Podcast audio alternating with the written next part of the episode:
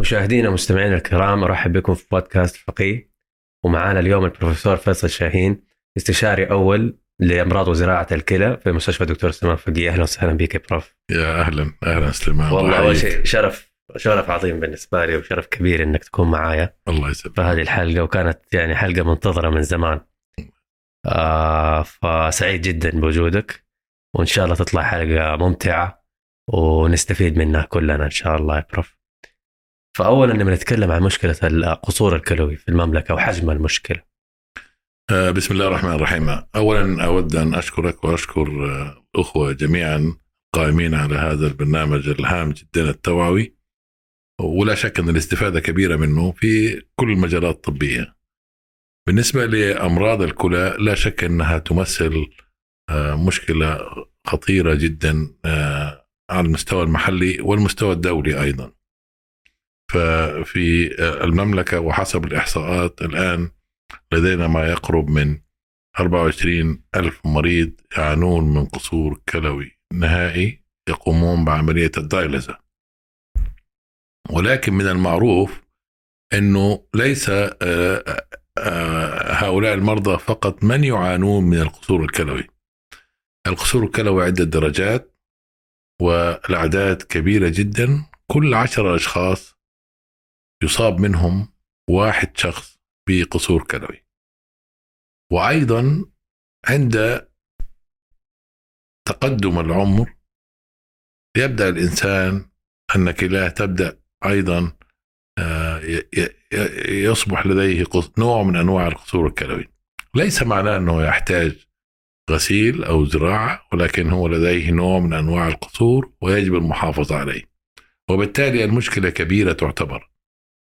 العلاج القصور الكلوي مكلف جدا مكلف على الأشخاص مكلف على الدولة أيضا وهناك كثير من الأسباب التي تؤدي إلى القصور الكلوي يمكن أن تعالج مبكرا بحيث أن لا يصل المريض إلى قصور كلوي نهائي.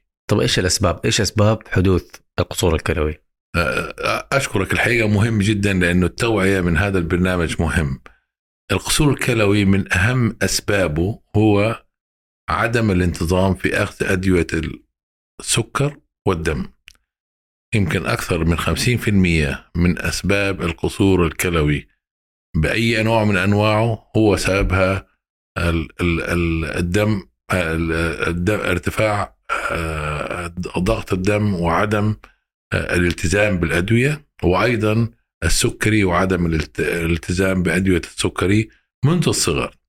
نحن للأسف لدينا آه، مشكلة خطيرة جدا عند اكتشاف مريض لديه سكري أو ضغط في البداية واعطائه التعليمات من قبل الطبيب يبدأ يتهاون في أخذ العلاج أو عندما ينتظم سكره أو ضغطه ينسى وما يلتزم بالأدوية وبالتالي يحصل هنا الفجوة الكبيرة التي ممكن أن تص- تصيب الإنسان بقصور كلوي. فله ارتباط مباشر بمرض في الداء السكري يعني لا شك إنه 15% من المرضى الغير ملتزمين بأدويتهم من السكري يصابون بالقصور الكلوي. طب أبغى أسألك سؤال يا دكتور ليش إيش أسباب إنه الكثير من مرضى السكري ما بيلتزموا في أخذ الأدوية؟ إيش العوامل؟ إيش الأسباب اللي بتخليهم ما يلتزموا؟ هل هو ملل أو شيء معين أو عدم تنظيم أو سؤال جيد. هو الحقيقة نحن بطبيعة البشرية ما بتحب إن نحن نلتزم بأي شيء. لا أدوية سكر ولا أدوية ضغط ولا أدوية أخرى أيضا. لكن في أدوية يمكن الاستغناء عنها بدون أن تسبب مشاكل خطيرة. لكن أدوية السكر والضغط إذا استغنينا عنها وما أخذناها للأسف بتأثر على الكلى، بتأثر على الكلى، بتأثر على القلب، بتأثر على الحياة ككل، بتأثر على الأعصاب،. لها مشاعر العيون، بتأثر عليهم. لذلك عدم الالتزام بالأدوية هذا كومن يعني م- شائع خ- م- منتشرة ليس فقط مرضى السكر والضغط ولكن أيضا الأمراض الأخرى. الالتزام بأخذ الأدوية في أي مرض لا شك إنه هو يحمينا من مشاكل تحدث بعد ظهور هذا المرض. خصوصا الداء السكري يعني. نتكلم على مثلا القدم السكرية يعني بتنتهي الحالة أحيانا بالبتر يعني. ف صحيح. الالتزام بالدواء عند مرضى السكري يعني شيء مرة مهم يعني. صحيح. آه وللأسف كثير كثير بتشوف في في قصور من كثير من مرضى السكري في هذا الموضوع. صحيح. آه. هو الحقيقة أنا ما كملت بالنسبة للمسببات طبعا في مسببات أخرى غير السكري والضغط في أشياء آه، وراثية. آه، في آه، مثل حويصلات الكلى ممكن إنها تؤثر على الكلى التهابات الكلى المتكررة الحصوات وعدم علاجها أيضا ممكن إنها تؤثر وتؤدي إلى قصور كلوي نهائي. آه، انسداد المسالك البولية بأي سبب من الأسباب مثل الأورام في المثانة أو البروستات أو ما كلها ممكن تؤدي إلى قصور كلوي إما حاد أو مزمن. فطبعا في أسباب عدة أيضا ليس فقط السكري والضغط لكن يجب على الأقل أن إحنا إذا وجد علاج نلتزم به. لو وجد لدينا انسداد في الحوالب يجب أنها تعالج. لو وجد لدينا حاجة في البروستات ممكن أنها تعالج وبالتالي لا يصل المريض إلى قصور كلوي نهائي. طيب وإيش درجات القصور الكلوي دكتور؟ هو الحقيقة عشان آه، آه، نفرق بين اثنين. في فشل كلوي أو قصور كلوي حاد وفي قصور كلوي مزمن. الحاد هو مرتجع بأي حال من الأحوال يعني ممكن إنه هو إنسان جاته حصوات في الحالبين. ممكن جدا تؤدي إلى قصور كلوي حاد إذا شلنا الحصوات هذه وما صار في انسداد ممكن إنه هو يرجع مرة ثانية يتحسن. إنسان أخذ أدوية معينة مضرة بالكلية ممكن نحن نوقف هذه الأدوية وبعض الأدوية ونعطيه بعض الأدوية المعالجة ممكن هو يتحسن مرة أخرى. إنسان أصيب لا قدر الله بنزف خطير أو بتسمم إذا عولج السبب ممكن يرتجع مرة ثانية. لكن في الناحية الأخرى هناك أمراض كثير زي ما ذكرنا تؤثر على الكلى وتصل إلى القصور الكلوي النهائي ولدينا درجات من القصور الكلوي. في الدرجة الأولى والدرجة الثانية والثالثة والرابعة والخامسة. الخامسة هو الذي يحتاج فيها المريض إلى إما ترشيح دموي أو ترشيح بريتوني أو زراعة. لكن الدرجات الأخرى ممكن هو يعالج بأدوية تحفظية إلى أن يصل للمرحلة الأخيرة. هو حتما حيوصل للمرحله الأخيرة؟ كمان هذا سؤال مهم. هل هو حتما الإنسان اللي عنده قصور كلوي من الدرجة الأولى أو الثانية أو الثالثة أو الرابعة يصل المرحله الاخيره ما هو في كل الحالات بأي حال من الأحوال الإنسان ممكن يعيش على مرحلة من المراحل طول حياته إلى أن يتوفى الله بطريق بشكل آخر ليس نتيجة للقصور الكلوي آه، فلذلك نحن نحافظ ك نحافظ على المرحلة اللي إحنا موجودين فيها إذا كانت مرحلة أولى أو ثانية أو ثالثة بالأدوية. لكن آه، في بعض الأمراض لا شك انه هو هيوصل مع حسب الأبحاث العلمية إنه في زمن معين سيصل إلى القصور الكلوي النهائي وبالتالي هيحتاج إلى غسيل أو زراعة بعد ما يوصل لهذه المرحلة. طيب يا دكتور بالنسبة للأشخاص اللي بيحاولوا يكون عندهم وقايه لل... لمسألة المشاكل الكلى عموما يعني إيش طرق الوقايه يعني أنت تنصح فيها يا دكتور؟ آه، نحن عادة آه، لو كان إنسان آه، زايد في الوزن نقول له وزنك ضروري إنه هو يقل لو ما بيمارس رياضة نطلب منه أن يبدأ يمارس رياضة على الأقل نصف ساعة يوميا لمدة خمسة أيام. قديش مهمة الرياضة يا دكتور؟ جدا؟ مهمة جدا جدا مهمة الرياضة مهمة جدا لمرضى القصور الكلوي عدم وجود سمنة مهم جدا. الإنسان يكون في وزن معتدل لأن السمنة في حد ذاتها تسبب قصور كلوي. فيبغى لنا محافظة من يعني زي ما. السكري بيسبب القصور الكلوي برضه السمنة بتسببها. لا شك. okay. الإنسان اللي بيدخن يجب أن يوقف عن التدخين إذا كان لديه قصور كلوي. ال- إذا كان أيضا عندنا خلل في الكوليسترول خلل في الشحوم الثلاثية يجب أن تعالج. إذا كان ال uric acid آه، الأملاح زايدة يجب أن تعالج. إذا كان الإنسان لديه زلال في البول أيضا نعالجه نحن بأدوية في دواء آه، حديث آه، اللي هو نوع من أنواع الأدوية للسكري تحافظ على الكلى. ممكن أن يعطى له اذا كان بالذات عنده زلال. أو آه، دواء آخر أدوية أخرى أيضا لضغط الدم ممكن أن تعطى توقف هذا الزلال وبالتالي توقف تدهور الكليه. وش الزلال بس يا دكتور؟ الزلال هو نوع من أنواع البروتينات التي يجب أن لا تخرج من الجسم، المفروض يحتفظ فيها الجسم لكن أعتبر إن الكليه زي المنخال فيها خروم صغيرة. إذا إذا كان فيها إشكال هذه الأخرام الصغيرة ممكن أن ينزل منها الزلال ويخرج مع البول. والزلال هذا نوع من أنواع البروتين مهم جدا لنا أن نحتفظ فيه وليس أن نخرج مع البول. طيب دكتور آه جميل.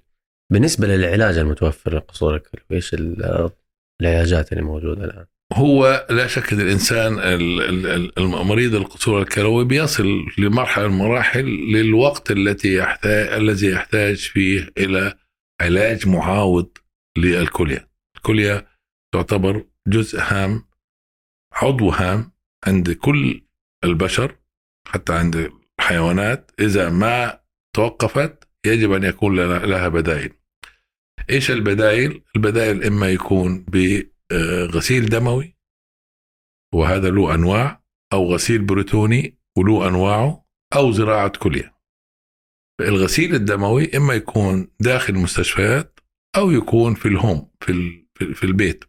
والان الحقيقة الترند حق إن الناس تبدأ تسوي غسيل في بيتها هذا أعتقد إنه هو هذا المستقبل وهذا هيكون مستقبلا سهل موضوع إجراء الغسيل في البيت بدل المستشفيات. إحنا الآن كمان في في الرعاية الصحية المنزلية آه، نوفر هذه الخدمة كمان آه، صحيح. خدمة الغسيل غسيل الكلوة في المنزل. أه.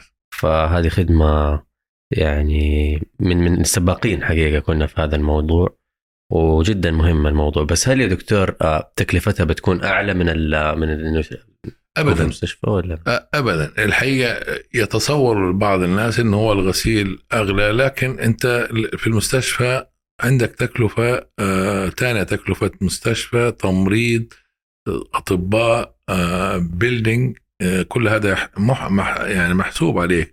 لكن في البيت أنت بتوفر على المدى البعيد بيكون حتى لو كان زايد في البداية لأنك أنت المفروض يكون في محطة تحلية يكون في غسيل آه، جهاز الغسيل آه، لكن آه، التمريض مع مع الأطباء الطبيب مو ضروري يكون جالس طول الوقت الممرضة كمان بتكون موجودة وهذه التكلفه بتكون أقل. فأنا أعتقد على المدى البعيد التكلفة للغسيل في البيت أخف من المستشفى.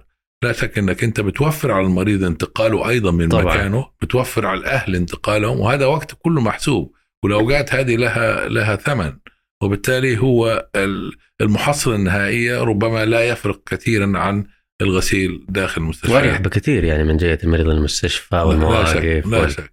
هو الحقيقة الحركة. شوف شوف يا أخ سليمان الحقيقة الغسيل سهل جدا ممكن نحن كنا آه، من فترة من الفترات نعلم المريض كيف يغسل لنفسه بدون الحاجة لتمريض وبدون حاجة لطبيب.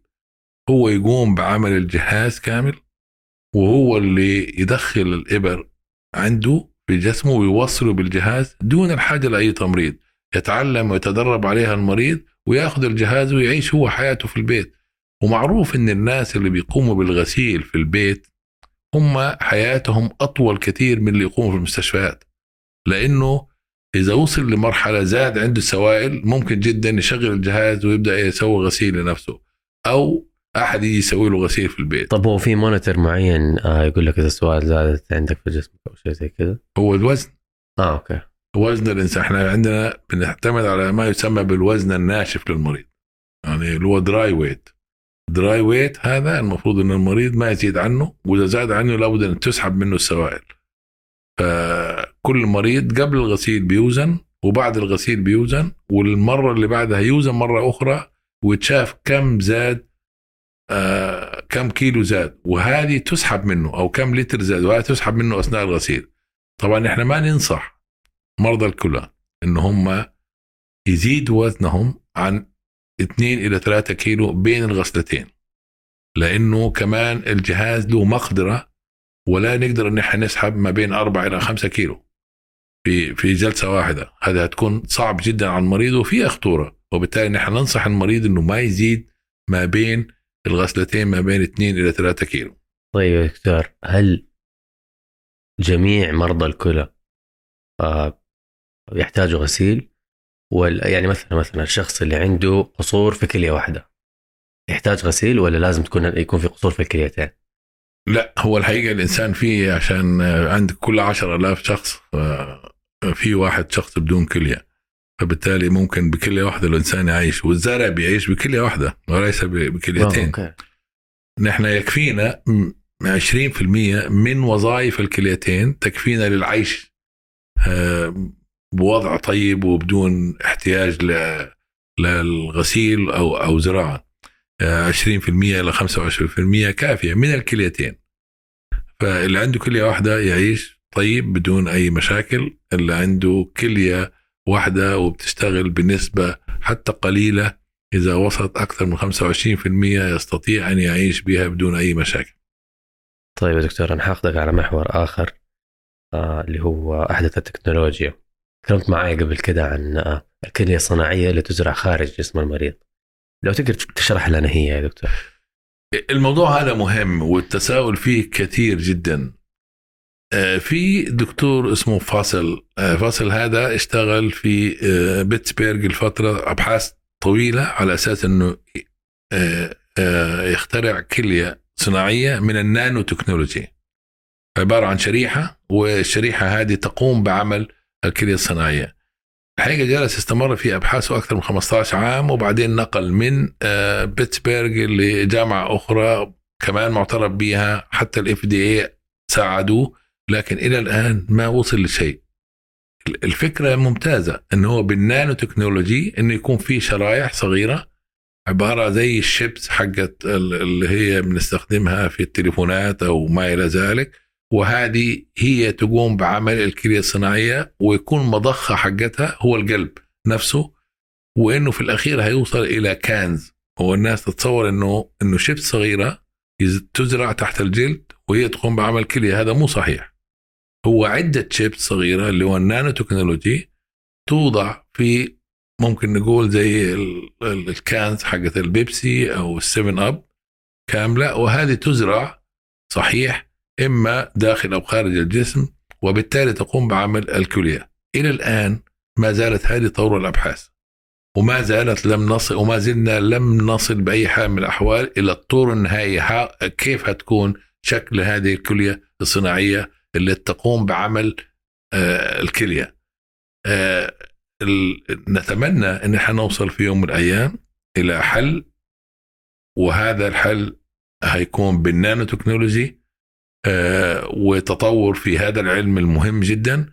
ولكن طبعا إحنا موعودين بأن يكون هذا الحل موجود منذ أكثر من ثمانية سنوات وإلى الآن لم نرى شيء.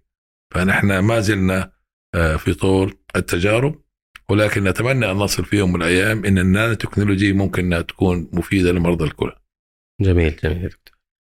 طيب يا دكتور آه بالنسبة لزراعة الكليه آه متى بيلجأ المريض يصير انه إنه الواجب عليه إنه يقوم بزراعة الكليه ال- ال- المريض القصور الكلوي النهائي أمامه ثلاثة خيارات. إما أن يقوم بالغسيل الدموي وهذا تكلمنا عنه أو الغسيل البريتوني وهذا نوع من أنواع الغسيل أيضا عن طريق البطن تركب آه، فيه لي داخل الغشاء ويقوم بت... باللي هذا إما يكون عن طريق محاليل معينة تدخل في الجسم وتخرج منها بعد عدة ساعات أو أثناء الليل ما يسمى بال APD عن طريق آه، ماكينة تقوم بهذا العمل طول الليل وهو نايم بعمل غسيل.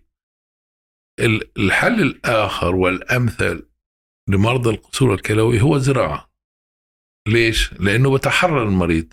لا يلتزم بأنه يروح مستشفى ويجلس الموضوع غسيل أو يلتزم في البيت بماكينة لعدة ساعات وما يتحرك منها وما يقدر يتحرك لكن الزراعة لا شك إنها الأمثل وحياة المرضى الزارعين أطول بكثير من حياة المرضى اللي هم على الغسيل. إذا بس هذا إذا كان المريض مناسب أن تزرع له. يعني في مرضى عندهم قصور كلوي لكن عندهم مشاكل أخرى كبيرة في الكبد في القلب في كذا لا يمكن التغاضي عنها ولا يمكن الزراعة لهم. لكن لو زرع لهم هم الأفضل والأحسن يعيش حياته حتى المرأة العاقل العاقل ممكن إنها تخلف ممكن إنها تنجب بعد الزراعة الإنسان اللي ما هو قادر يقوم ببيته ممكن يقوم ويتحرك ويقوم بعمله ويرجع في حياته فهو الحل الأمثل للمرضى قصور الكلوي النهائي هو الزراعة. طبعا اختيار المريض الزارع اللي يزرع له ومن المتبرع له هذا موضوع آخر.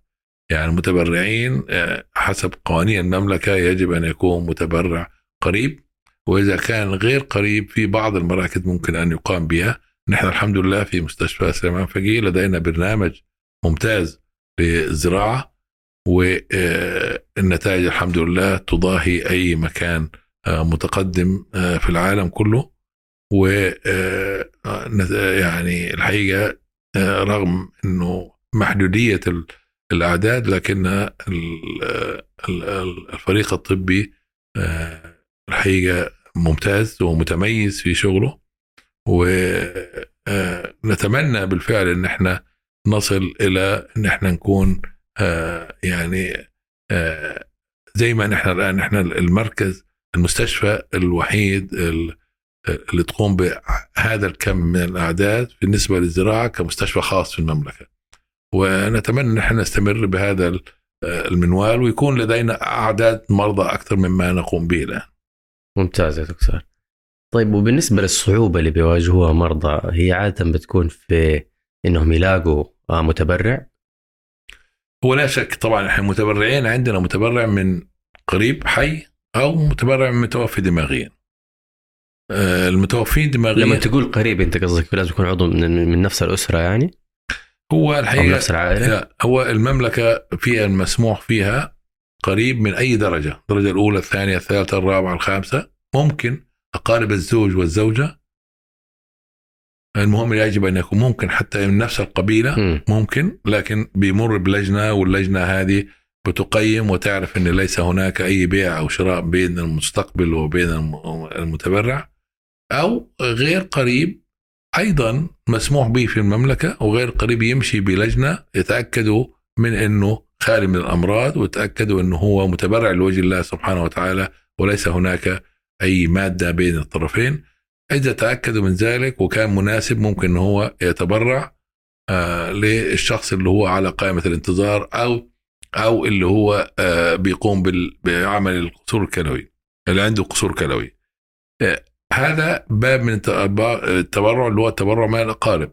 هناك التبرع من المتوفين دماغيا وهذا يتبع لبرنامج المركز السعودي لزراعة الأعضاء آه و آه هذا كل شخص المفروض إنه هو يكون له دور في المركز ويرسل للمركز الزارع كلية خاصة بهذا الشخص. لا شك إن ما زال عندنا قصور شديد جدا في أعداد المتبرعين من المتوفين دماغيا نأمل أن آه هذا آه نقدر نتخطى المشاكل اللي بتواجه مثل هذا البرنامج الهام جدا لأن إحنا في المملكة لدينا متوفين دماغيا بما يكفي لكل مرضى الكلى الذين يعانون من قصور كلى ويقومون بالغسيل. لدينا آه لإنقاذ كل المرضى اللي يعانون من فشل قلبي نهائي وفشل كبدي نهائي وفشل رئوي نهائي. كلهم هذول عندنا الحقيقة متوفين دماغيا بهذه الأعداد الكبيرة ولكن لا يستفاد إلا بنسبة يمكن 8 إلى 10% فقط منهم. جميل طب إيش أكثر حالة آه حال زراعة كلى أثرت فيك يا دكتور؟ أنا أسر جدا في الأطفال.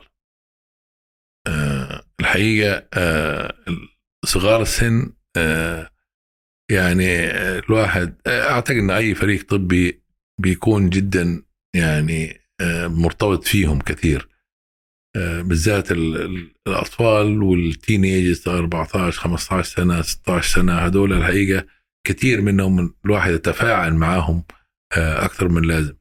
آه، الكبير قد شاف حياته وشاف أموره وشاف آه، وجاء مر عليه عدة أمراض وأنا أتعاطف معه لكن ليس مثل الطفل الصغير الذي أمامه اعمار طويلة. الأشياء اللي تحز في نفسي إنها توجه الأم مثلا لما تيجي تفدي نفسها بأي شيء للتبرع لطفل. خاصة لو كان حتى عندها أمراض تحاول قدر الإمكان إنها حتى تك- تكذب عشان تع- تعطي له العضو. آه، تقول مثلا لو سألتها عندك سكر تقول ابدا ما عندي سكر لكن هي عندها سكر. ونحن طبعا بالتحاليل ممكن نكتشف إذا مم. عندها سكري أو عندها زلال في البول أو عندها ضغط أو لكن هي تحاول تتحايل من أجل أن تعطي جزء من منها لطفلها أو لابنها أو لابن لبنتها وهذول يأثروا فيها ك- كثير. جدا حقيقه تشوف أنت إنسانية الناس في هذه المواقف صحيح. آه شيء جميل يا دكتور. أنا حاخذك كمان على محور ثاني اللي هو الطب الشعبي. كثير من الاحيان الدكاترة بيعانوا من موضوع الطب الشعبي كيف إنه المرضى أحيانا بيستخدم الطب الشعبي استخدام خاطئ أو يحسبوا إنه بديل للطب عموما.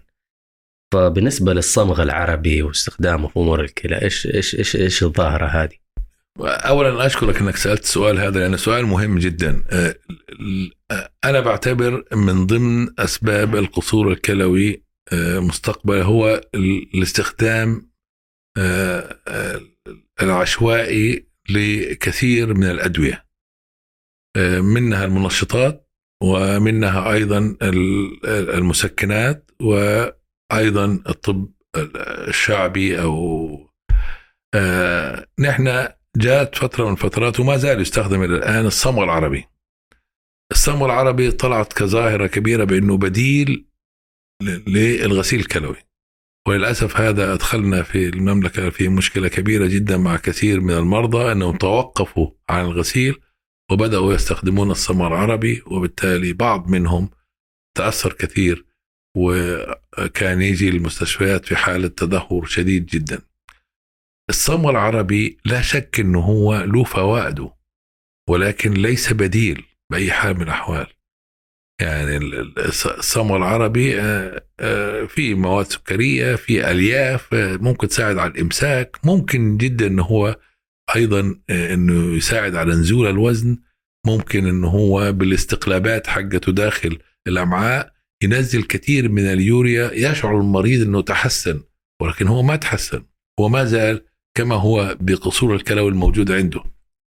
وبالتالي آه، آه، من من أهم الأشياء اللي حاربناها قدر الإمكان إنه هو استخدام السمر العربي كبديل. ممكن أن يستخدم.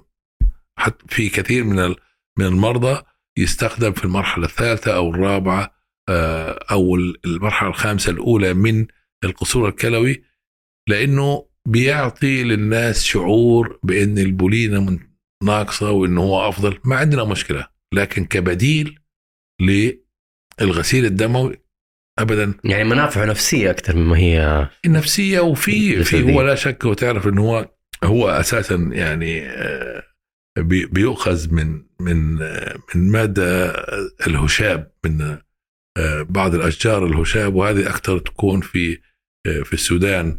موقعها وبيؤخذ منها والناس بيستخدموه كعلاج للإمساك كعلاج يمكن أحيانا للسمنة أحيانا للقصور الكلوي. آه، وزي ما قلت إنه هو لوكالي بيستخدم في الأمعاء ويحاول انه هو يكون يسوي إسهال أو كذا والناس تشعر إن هي متحسنة عليه أكثر.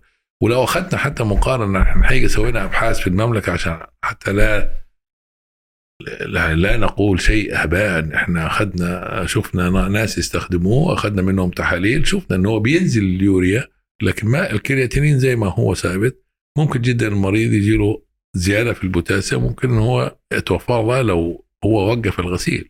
فهذا موضوع ما هو ما هو صحيح. ممكن يستخدم ولكن لا يستخدم كبديل وهذه نصيحتي لكل يستخدم السمر العربي. بروفيسور فيصل شاهين. آه. شكرا والله لجيتك. آه. بالعكس أنا سعيد الحقيقة ويعني أتمنى لك التوفيق في برنامجك هذا وأنا الحقيقة من آه، متابعينك. الله يسلمك يا بروفيسور بالعكس اتشرف أنا وشكرا على جيتك كانت حلقة جميلة وإن شاء الله مزيد من الحلقات معك. دكتور شكرا لك. شكرا لك يا بروف مع السلامة.